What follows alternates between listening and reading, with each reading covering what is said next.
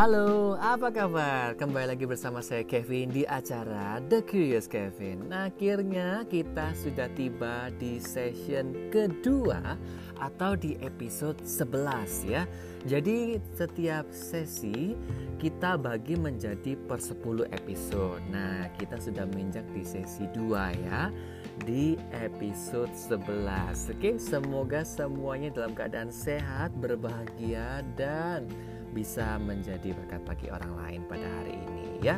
Oke, untuk hari ini judul podcast kita adalah Mari kita sejenak membayangkan bahwa semua orang sudah mendapatkan pencerahan kecuali kita.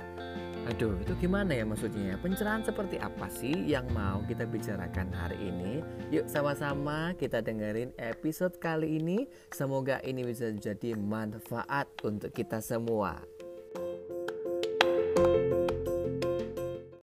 Nah, kali ini memang uh, topiknya ini sebenarnya cukup unik ya. Unik karena apa? Karena kita akan sama-sama belajar untuk merubah perspektif kita atau belajar untuk merubah pandangan kita menjadi atau mengarah ke hal yang lebih baik ya ketika kita membayangkan kalau semua orang ini ya sudah mendapatkan pencerahan kecuali kita, itu kan membuat kita bertanya-tanya, pencerahan model apa sih yang orang lain punya yang kita enggak? Gitu kan. Nah, ternyata tanpa kita sadari dalam kehidupan sehari-hari kita, kita sering kali bertemu dengan orang-orang yang unik ya. Bisa jadi orang-orang unik itu ada di keluarga kamu, ada di teman kerja kamu, ada di teman komunitas kamu, atau juga mungkin ada di pasangan kamu. Ya.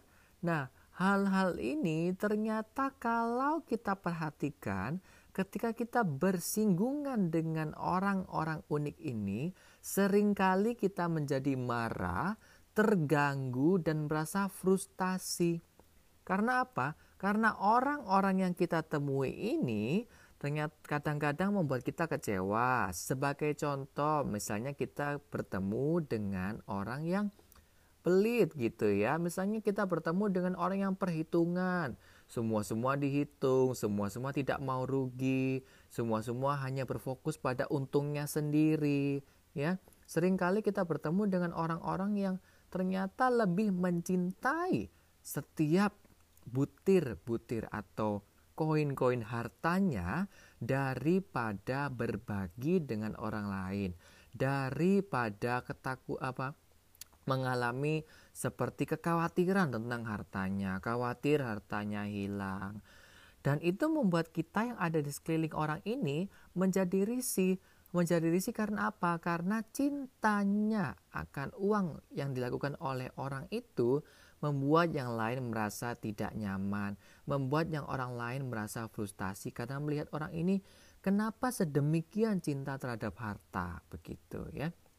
Ada lagi kita juga bertemu dengan orang yang sering kali berbicara tentang ketuhanan ya sering sekali kita bertemu dengan orang-orang seperti ini namun ternyata mereka juga melakukan hal yang lain maksudnya ketika kita mereka berbicara hal B kemudian dalam hal lain mereka melakukan hal A ya berlawanan dengan sikap-sikap ketuhanan yang mereka tunjukkan nah ini sering kali membuat kita sebagai teman, entah sebagai uh, kawan komunitas dan sebagainya, membuat kita merasa jengkel ya, jengkel, stres dan kita juga merasa kenapa orang ini berbuat seperti ini? Kenapa orang ini uh, perbuatannya tidak menyenangkan? Kenapa orang ini menjengkelkan? Kenapa orang ini mengganggu sekali? Nah, ternyata banyak sekali hal-hal yang bisa kita pelajari dari orang-orang tersebut.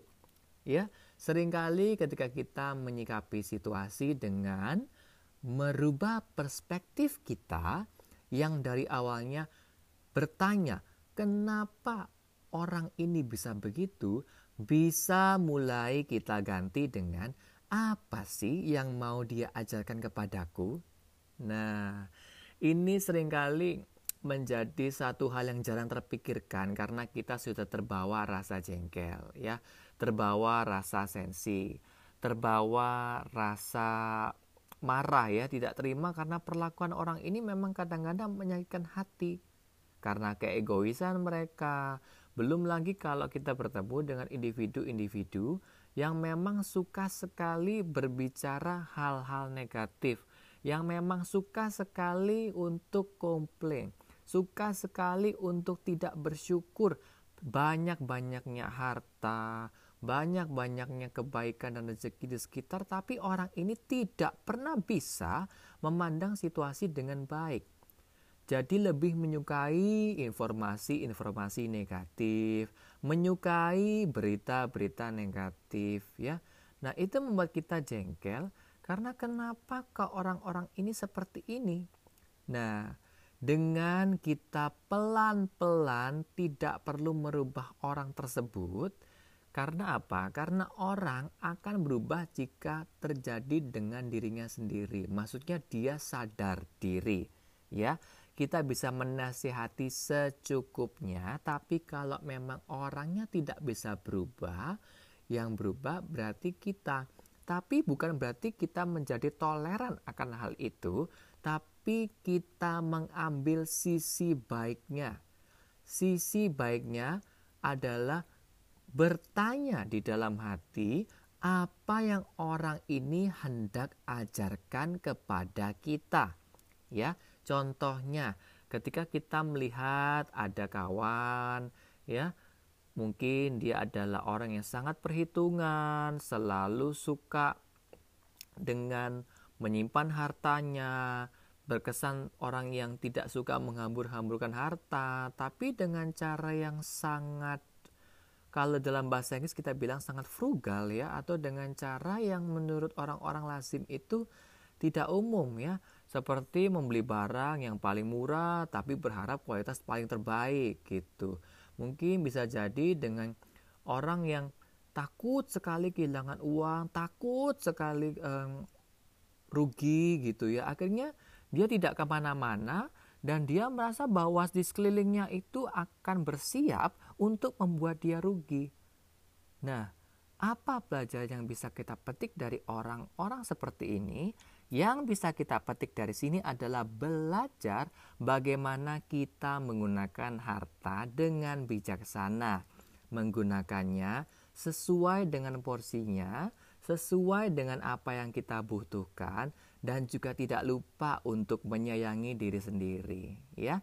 Supaya tidak kemudian meskipun hartanya banyak tapi kalau hidup dalam ketakutan tidak ada yang bisa dinikmati. Merugikan diri sendiri ya kan jadi dengan hal yang dilakukan oleh orang tersebut, kita bisa belajar untuk menyayangi diri sendiri, belajar berbagi dengan orang lain dengan tulus tanpa merasa takut atau terkesan menghakimi karena orang lain nanti dikira-kira akan memanfaatkan harta dan sebagainya. Ya. Kita juga melihat bagaimana orang-orang yang suka komplain misalnya Misalnya mereka komplain dengan keadaannya, dengan pekerjaannya, pasangannya, kondisi keuangannya dan sebagainya. Kita melihat orang-orang ini komplain dan sering kali bertemu dengan mereka dia tidak bersyukur, lebih sering marah, lebih sering komplain, lebih sering merasa bahwa dunia tidak adil. Apa yang mau diajarkan orang itu kepada kita adalah bagaimana kita juga bisa bersyukur dengan keadaan kita. Sesimpel apa? Sesimpel ketika kita bisa bangun dari tidur malam kita. Berarti apa? Kita masih diizinkan untuk menikmati hidup satu hari lagi. Dengan nafas yang sehat, mata yang sehat, telinga yang sehat, pikiran yang sehat, badan yang sehat, ya dikelilingi oleh orang-orang yang baik itu adalah rejeki karena tanpa kita sadari banyak sekali orang-orang di luar sana yang mungkin sedang sakit, menderita, juga mungkin kelaparan, kehausan, dan dikelilingi mungkin orang-orang yang tidak baik. Justru dengan melihat keadaan-keadaan seperti ini akan membuat kita belajar untuk lebih bersyukur, belajar untuk melihat sisi baik, belajar untuk berterima kasih bahwa setiap situasi dalam hidup kita ini ternyata tidak selalu membawa pada keburukan tapi akan selalu mengarah pada hal yang baik meskipun meskipun ya prosesnya terkesan tidak cepat begitu. Nah, kita juga melihat mungkin orang-orang yang kalau kita antri mungkin di dokter atau mungkin kita lagi antri mau misalnya mau ke kasir gitu ya.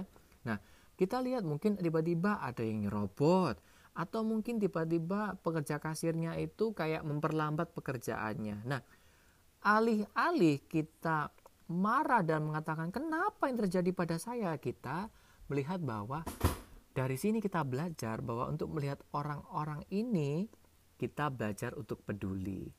Mungkin mereka juga malas mengerjakannya, mungkin mereka juga lagi suasana hati tidak baik ya. Kita perlu belajar untuk lebih peka dan peduli terhadap orang lain. Supaya apa? Dengan ketika kita belajar antri, kita belajar lebih sabar. Dan kalau ada yang robot pun mungkin alih-alih kita bertanya kenapa saya diserobot, diserobot, kita bisa belajar oh ya mungkin dia ada keperluan yang lain.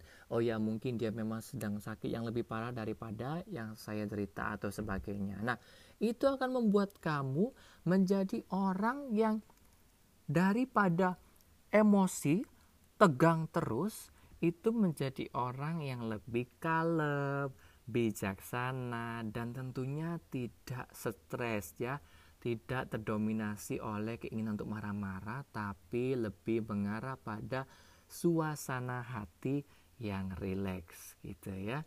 Nah, itu tadi adalah beberapa contoh-contoh yang terjadi dalam kehidupan kita sehari-hari.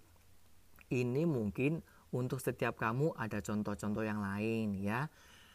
Yang mungkin juga berhubungan dengan kamu. Jadi tujuannya adalah untuk belajar melihat apa yang orang itu akan ajarkan kepada kita. Supaya apa? Supaya kita bisa terus belajar memperbaiki diri, bisa terus belajar untuk menikmati hidup dan mulai tidak menggubris hal-hal yang tidak penting. Supaya apa? Kita tetap fokus pada tujuan hidup kita, kita tetap fokus pada apa yang kita harapkan supaya kita juga bisa menjadi berkat bagi orang lain. Ya. Satu cerita terakhir ini ya. Nah, sering kali yang saya temui di sekitaran itu adalah bagaimana egosentrisme atau orang yang egois itu masih sangat banyak. Ya Bukan berarti saya tidak egois, saya juga, tapi saya mulai belajar untuk melihat ini menjadi satu hal yang bisa membuat sikap saya menjadi lebih baik. Ini tepatnya minggu lalu ya, ketika itu saya lagi ada di sebuah pusat perbelanjaan. Waktu itu saya hendak parkir. Nah, kebetulan di tempat parkir itu ada mobil yang keluar otomatis saya sudah ada di dekat mobil itu karena mobil itu mau keluar ya. Tiba-tiba dari arah depan saya ada mobil yang ngebut dan hendak mengambil spot parkir yang sudah saya dapatkan itu. Kebetulan orangnya sudah berumur ya. Nah, kemudian ada petugas di tempat parkir itu yang bilang kalau saya sudah di sana duluan. Tapi orang yang berumur ini dengan pasangannya tetap saja marah dan tidak terima merasa itu adalah hak mereka ya sudah kan akhirnya saya merasa ya sudahlah ini mungkin hanya tentang spot parkir dan mungkin dia ada keperluan yang lain maksudnya mungkin dia buru-buru ingin menjemput siapa dan sebagainya. Ya sudah saya mundur. Akhirnya saya syukuran dapat tempat parkir yang lebih dekat dengan pintu masuk ya. Tapi kemudian saya iseng kan iseng gitu ya lihat tempat parkir yang diambil tadi. Ternyata mobil yang tadi mau mengambil parkiran saya, padahal posisinya tadi waktu saya mundur itu dia sudah mengarahkan mobilnya untuk parkir masuk gitu ya. Ternyata mobil itu tidak ada dan digantikan oleh mobil orang lain. Jadi saya bertanya, loh, ke mana mobilnya? Kenapa dia nggak parkir di sini? Nah, ini tujuannya bukan pamer ya maksudnya pamer merasa menjadi orang yang baik dan sebagainya bukan tapi ini tujuannya adalah untuk melihat dari situ apa sih yang orang ini hendak ajarkan kepada saya yang hendak diajarkan kepada saya adalah sabar itu membuahkan hasil ya kan? Karena kalau mungkin saya parkir di situ ya mungkin saya nggak terlalu dekat dengan pintu masuk ya kan? Nah ternyata di parkiran yang saya dapatkan itu lebih dekat dengan pintu masuk gitu.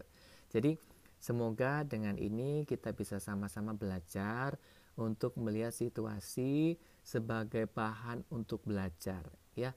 Alih-alih kita bertanya kenapa dia begini? Kenapa dia begitu? Ya sudah itu dia ya jangan sampai itu mengganggu kita. Kita bisa mungkin kalau kita emosi bercerita nggak apa-apa. Cuman jangan terlalu diambil hati, jangan terlalu dibawa pusing ya. Dianggap tetap ringan, dianggap tetap tidak mempengaruhi kehidupan, tapi bisa memetik pelajaran supaya kamu bisa menjadi orang yang lebih baik, lebih menikmati hidup dan tetap bersemangat. Oke, semoga ini bermanfaat ya.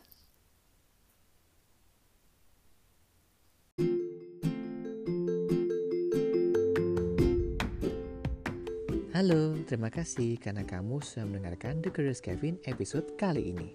Episode ini sudah tersedia di Spotify, Apple Podcast, Google Podcast, dan Anchor. Kamu tinggal cari The Curious Kevin lalu bisa mulai dengarkan episode yang menurut kamu menarik dan bagikan kepada siapa saja yang kamu rasa perlu mendengarkan episode ini. Semoga ini menjadi hal yang bermanfaat untuk kamu dan semua orang yang mendengarkan.